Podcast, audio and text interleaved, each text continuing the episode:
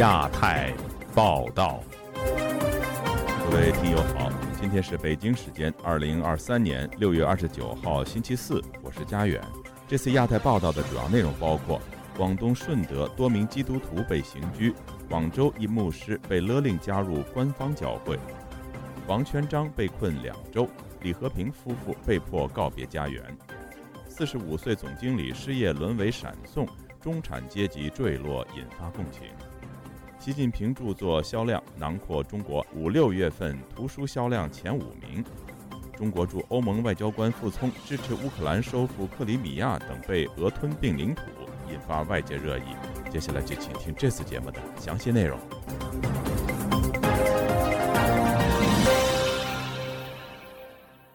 广东顺德圣家教会的四名基督徒被当局以非法经营罪刑事拘留，已经超过了一个月。另外，广州圣经归正教会不断受到当局的骚扰，该教会牧师黄晓宁更被警告，如果不加入官方三自教会就要坐牢。以下是本台记者古婷的报道。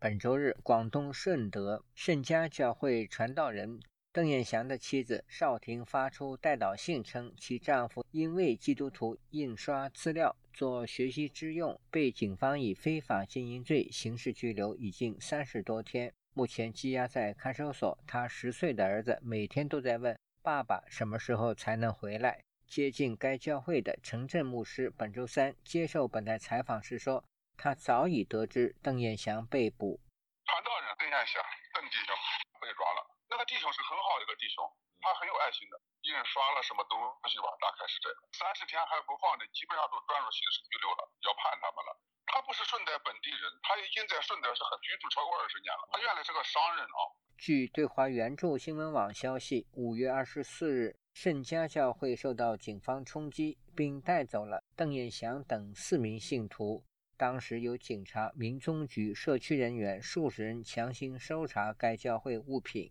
翻看信徒私人物品，并带走教会的电脑、桌椅以及教学物品。官方人员还在教会门上贴上了封条。次日，四位被捕者家属接到刑事拘留三十天的通知书，涉嫌罪名是涉嫌非法经营。被捕人士除了邓彦祥传道，还有朱龙江、王伟才、朱巧玲，现羁押在顺德市南海区看守所。该教会信徒认为，他们参与的家庭教会受到中国宗教自由白皮书的保护，信徒自己印刷内部资料并不违法。另外，广州圣经归正教会近期再度遭到政府人员骚扰。据接近该教会的一位不愿具名的牧师张先生告诉记者，当局向该教会牧师黄晓宁施压，要求其加入官方三自教会，否则设法对其提出控告。张牧师说，圣经归正教会多年前已被当局取缔，但信徒们照常聚会。因为他们教会从来不认为政府取缔的行为是正确的，因此拒绝服从，但在其他方面会配合政府。如果公安走法律程序抓人，定他们的罪，他们愿意承受。广州圣经归正教会本周一发出的公开代祷信称，当天下午该教会牧师黄晓宁被佛山市番禺区民宗局和政法委的四位官员约谈，要求他们加入三自教会，并告知已经成立了专门针对广州归正教会的专案组。政府希望黄晓宁搬离番禺，并问及教会关于丰县的事。张牧师说，目前黄晓宁牧师出门都受到便衣跟踪。本周一、周二，市政法委和公安局的人都找了黄晓宁。黄牧师现在一出去就被人跟踪，无论走到哪里，后面都有人跟踪。而且政府人员通过房东驱赶黄牧师，不准他住。据报，五月七日，圣经归正教会六个分堂中的五个分堂同时受到政府方人员冲击，教会长老、传道人和同工被带走，数小时后获释。六月四日，该教会再受到冲击，警察闯入教会临时租来聚会的酒店会议室，驱散信徒，阻止聚会。二十一日晚十点多，黄晓宁牧师的家被端电，锁眼被堵死。自由亚洲电台记者古婷报道。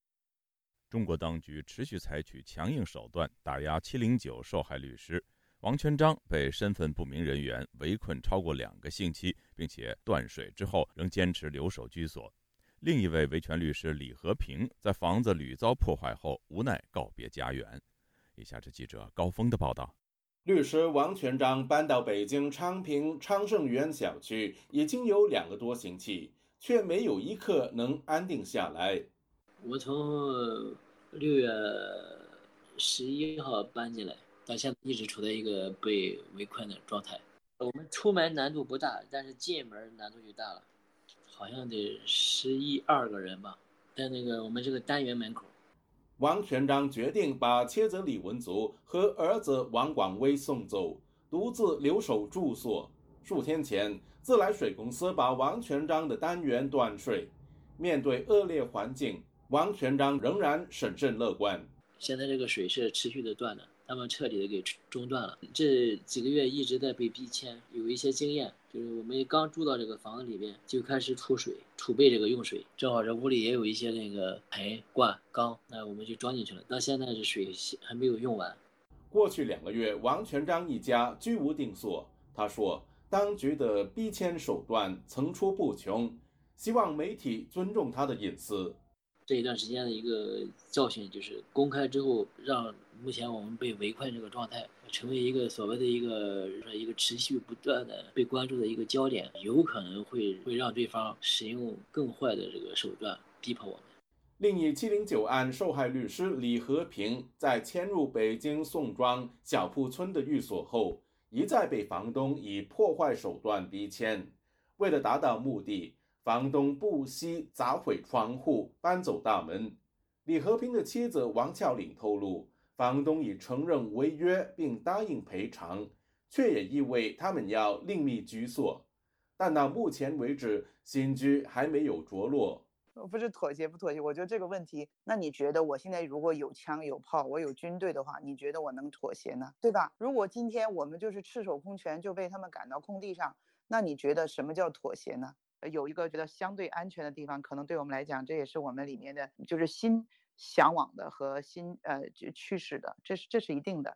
李和平夫妇确信，房东威迫他们搬走，背后有当局撑腰。当局本月初更以可能危害国家安全为由，对李和平一家三口实施边控，限制出境。自由亚洲电台记者高峰香港报道。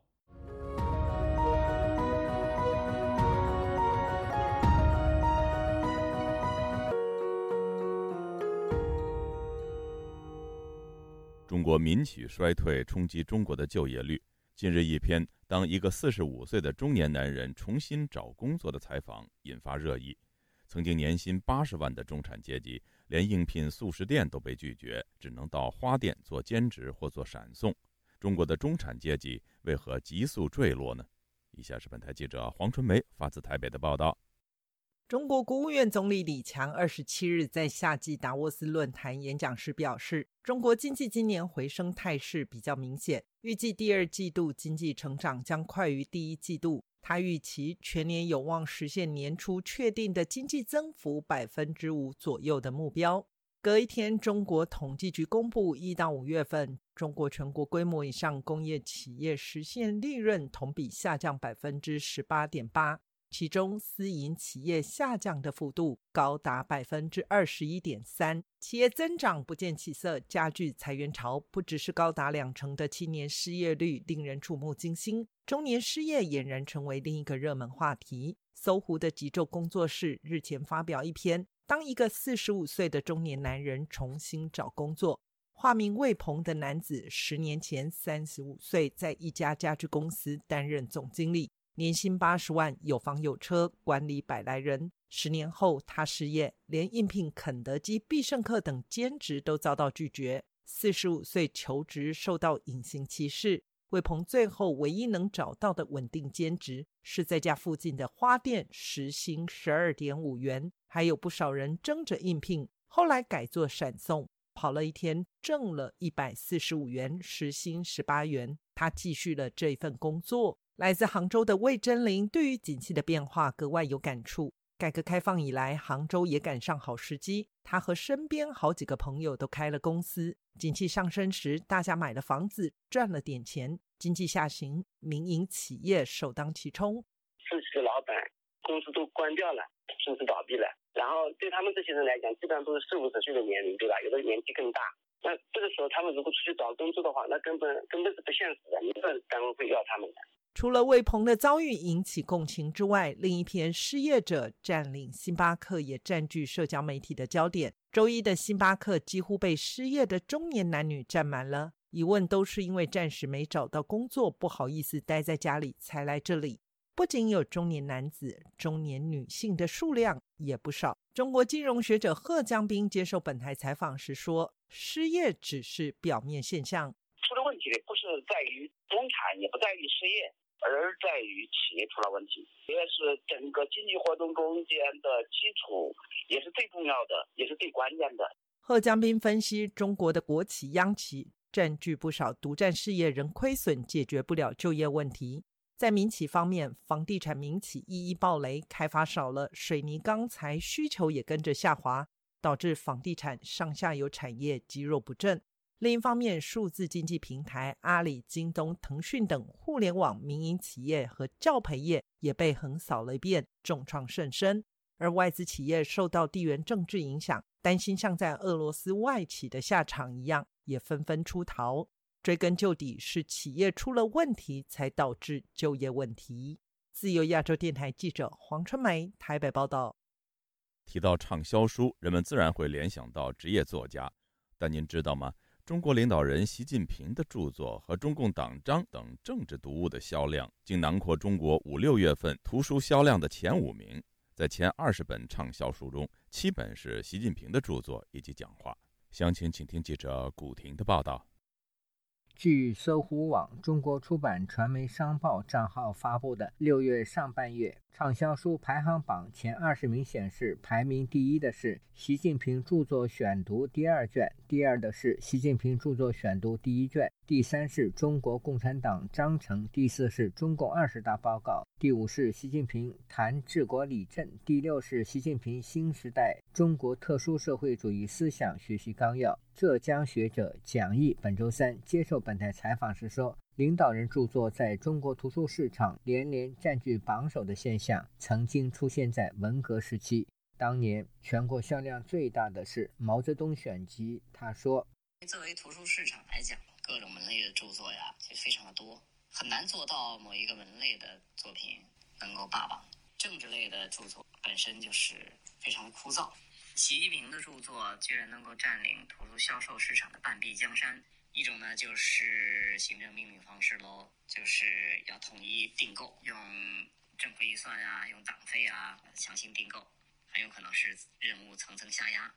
蒋毅认为，中共党报《人民日报》基本上没人看，但其销量仍然十分庞大，那是因为各级党政部门必须订阅，而且是公款订阅。习近平以及关于中共党建书籍也是如此。在五月下半月的图书销售排行榜上，习近平中共党章、中共二十大报告等书籍仍然占据前二十名。南京一大学图书管理员王小姐告诉本台，他们每个月要购入大量的这类政治书籍，这是上级交代的任务。中国艺人是季风对本台说，中国仿佛进入了文革 二点零 版，这种现象与文化大革命时期非常相似。以前我们说文革 二点零 版即将降临，文革 二点零 版确确实实回来了，因为所有这些出版都是纳税人的钱，跟市场经济没有半毛钱关系，跟政治宣传、跟政治正确有关系，这就跟当年出毛选一样的。澳大利亚悉尼科技大学教授冯冲义接受本台采访时说，中国改革开放四十多年，出版业总算有了一点起色，但是最近几年出版业已被党文化垄断。他说，你怎么一下子堕落回到这样的一个层面上来？你这是对普通人，不要说这个出版界教授学者，这是对智商的极端侮辱，对整个民族怎么走到这样的一个程度，走到这个这这个时候啊，整个民族的悲哀。自由亚洲电台记者古婷报道。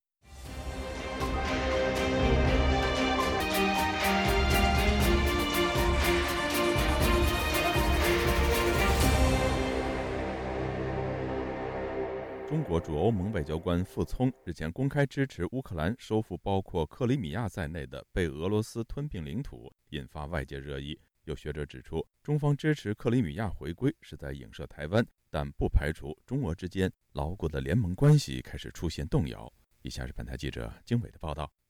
据半岛电视台二十七日报道，在被问及中国是否支持乌克兰收复目前被俄罗斯占领地区的目标时，中国驻欧使团团长傅聪表示，支持乌克兰恢复九一年所划定的全部领土，包括一四年被俄罗斯吞并的克里米亚。傅聪说，中国尊重所有国家的领土完整，这些是历史问题，是俄乌应该讨论解决的，这就是中国的立场。报道指出，傅聪此番言论发表于十六日参加在布鲁塞尔举行的二三年欧盟中国商会中欧商业高峰论坛之后。在被问及傅聪能否代表中国政府立场时，中国外交部发言人毛宁在例行记者会上重申，中国对乌克兰危机的立场是一贯的明确的，各方应通过对话谈判为政治解决危机创造条件。北京之春杂志荣誉主编胡平分析说，傅聪之所以代表中国政府支持克里米亚回归，是在影射台湾。他在这种问题上之所以采取人这样的，主要就是一条，他怕别人用同样的理由去支持台湾独立，所以他在任何场合下，他都首先第一条坚持领土完整。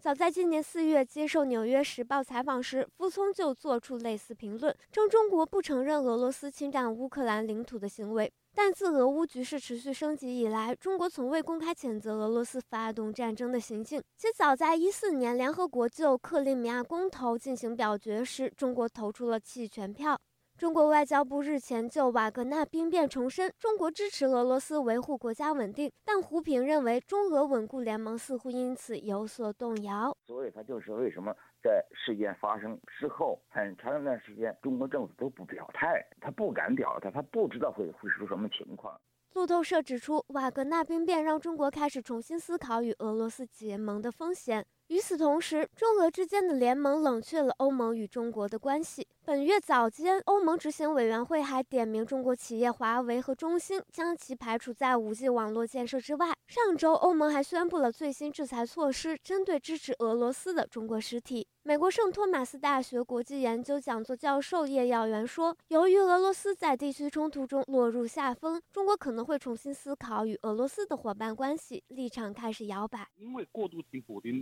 而激怒了欧盟，然后同时间普丁可能在不久的未来就直接下台的，或整个俄罗斯都你会变成一个不一样的一个形式。那其实对中国来说，外交成本就很高。现阶段来说啦，中国应该花比较多的力气去跟欧盟去做一些更多的一个接触，然后在乌俄战争的立场上面也会慢慢的转向，不是这么挺俄罗斯，但是他不会把话讲那么清楚而已。他还认为，虽然中国转变立场是政治投机，但却是欧盟乐见的外交行动。傅聪还表示，没有证据表明华为和中兴两家企业对欧盟构成安全风险，欧盟不应将经济安全与国家安全混为一谈。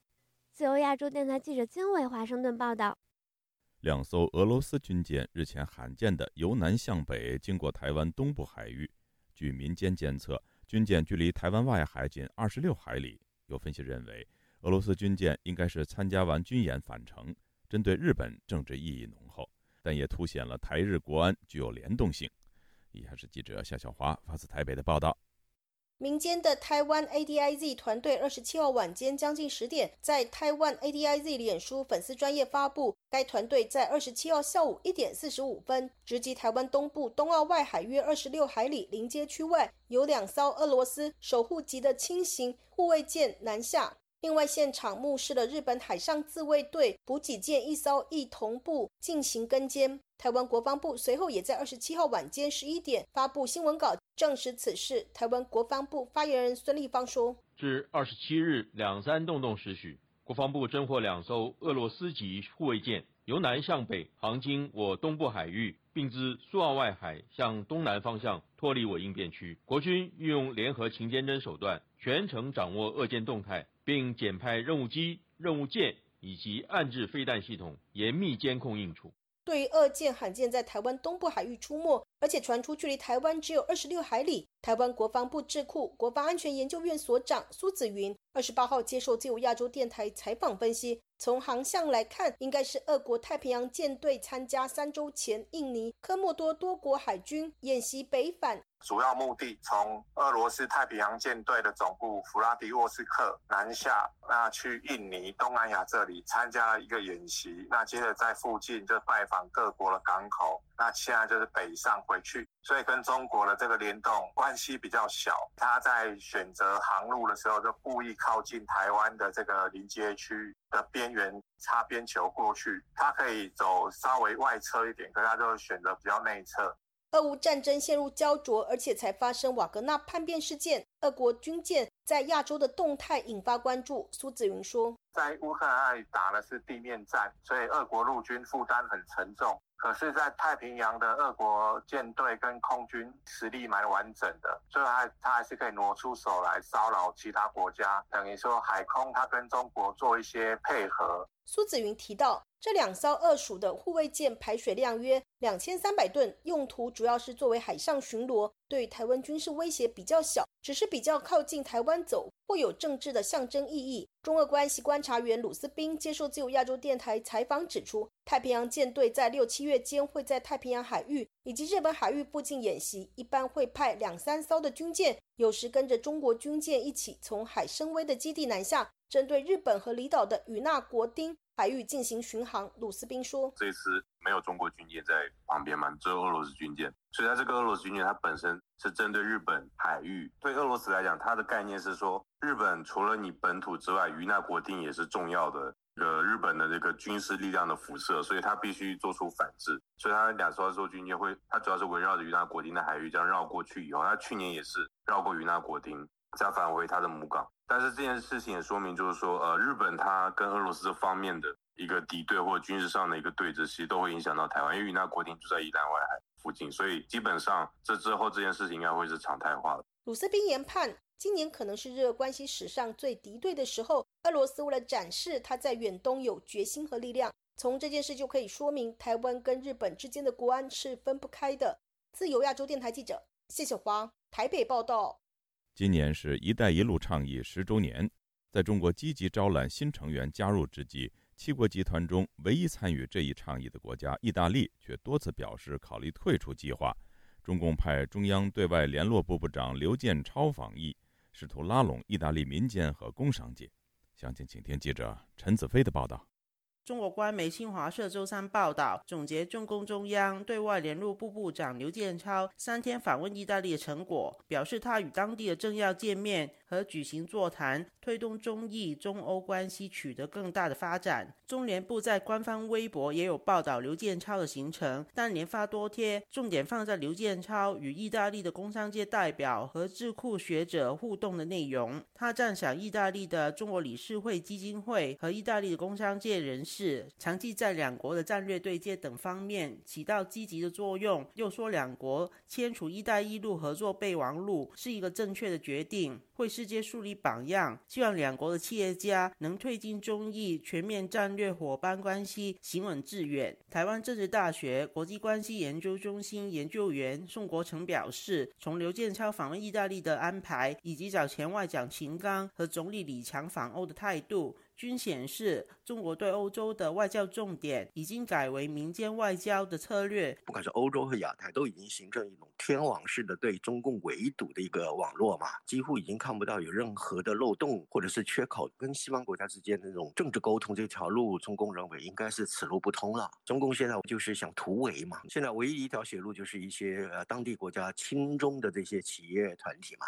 所以他现在就是拉拢这些亲中的企业，已经逼政流。刘建超去意大利这件事情就特别显示以商为逼政。宋国成表示，用民间力量难以挽救，因为一带一路使中国在欧洲商界和政界失去的信心和信任。实际上人家会看到你的直接投资等等，要么就是毁约、呃、要么就是烂尾工程，要么就是豆腐渣，任意的甩尾烂尾绕跑，这些现象在欧洲的企业伦理上来讲是不可接受的嘛，中国也没有什么信用可言了嘛。一带一路就是名存实亡了。独立政治学者吴强表示，刘建超此行试图重建商界作为中西的中间桥梁，但这种手法是中国在改革开放之初常用的手段。但现在的国际政治环境与西方对华的态度已经大不同，重用同一套难以解决面前的局面。中国自己在意识形态很多政策方面都在自我跟全球化脱钩，这么去做恰恰就暴露了中国的政治和经济之间这种根本的一个矛盾，而且这种通过企业家来游说的方式，三四十年前改革开放之初的办法，它不是一种政策创新，只是地方政府吸引外资热衷的做法。那现在我们看到这种手法是被中央政府、被总理带到了中南海来采用，反去风险化的一些努力，我相信它的成效是很有限的。吴强表示，中国愿意放低姿态，力挽意大利徐谦一带一路合作备亡，也有其他的战略考量。这是中国的政府过去十年以来很难得的一种低姿态的一种方式。北京是要不遗余力的来挽救意大利作为一带一路的近期唯一的一个签约国，既是保护保卫一带一路政策、保卫元首外交的一个努力，那更重要的是在G七成员国当中跟意大利签约实际上是起到一种分化的作用，象征性要远远大于中意之间的合作的实质的意义。吴强表示，如果中国挽救意大利失败，会对一带一路的计划带来很大的打击。就亚洲电台记者陈子飞报道。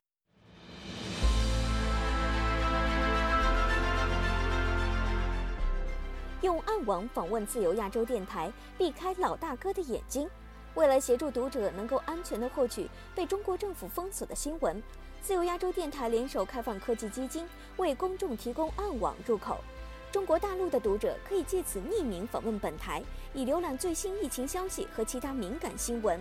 该暗网普通话网址是 https 冒号斜杠斜杠 www 点二 f a 六 二 z l 六 z 六 o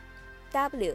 m t l f 点 o n i o n 斜杠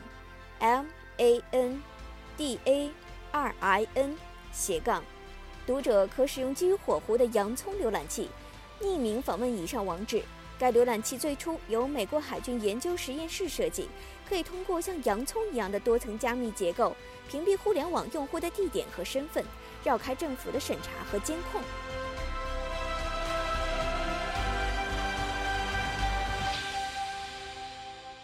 听众朋友，接下来我们再关注几条其他方面的消息。美国拜登政府正在考虑就向中国的人工智能 A I 芯片出口实施新的限制。根据美国《华尔街日报》星期四的报道，知情人士透露，美国商务部可能最快在下个月初采取行动，禁止英伟达和其他芯片制造商在未获得许可证的情况下向中国和其他重点国家出口芯片。据悉，这一行动将是对去年十月宣布的出口限制措施的最终版本的一部分。据路透社六月二十七号发自华盛顿的消息，美国国务院表示，美国常务副国务卿温蒂·谢尔曼星期二与中国驻美大使通电话，就美国国务卿布林肯上个星期访问北京期间讨论的问题进行后续跟进。美国国务院早些时候在一份声明中表示，谢尔曼在与中国大使谢峰的通话中重申了在各种问题上保持开放沟通渠道的重要性。美国国务院发言人米勒在例行新闻发布会上表示，这是一次实质性的通话，这是对国务卿访问的后续行动。米勒还表示，自布林肯访问以来，美国和中国官员一直在讨论中国外交部长秦刚何时到访华盛顿。美国国会议员星期二呼吁，美国国务院不应该续签已有数十年历史的美中科技协议，他们认为北京当局试图利用这项协议强化其自身的军事实力。美国联邦众议院中国问题特别委员会主席加拉格尔及其他九名共和党议员已经致函国务卿布林肯，呼吁应废除这项协议。新西兰总理希普金斯于六月二十五号至三十号对中国进行正式访问，期间与中国国家领导人习近平、国务院总理李强等会晤。二十八号，双方公布了全面战略伙伴关系协议联合声明，重申根据联合国宪章尊重彼此主权和领土完整。新西兰重申坚持一中政策。各位听众，这次的亚太报道播送完了，谢谢收听，再会。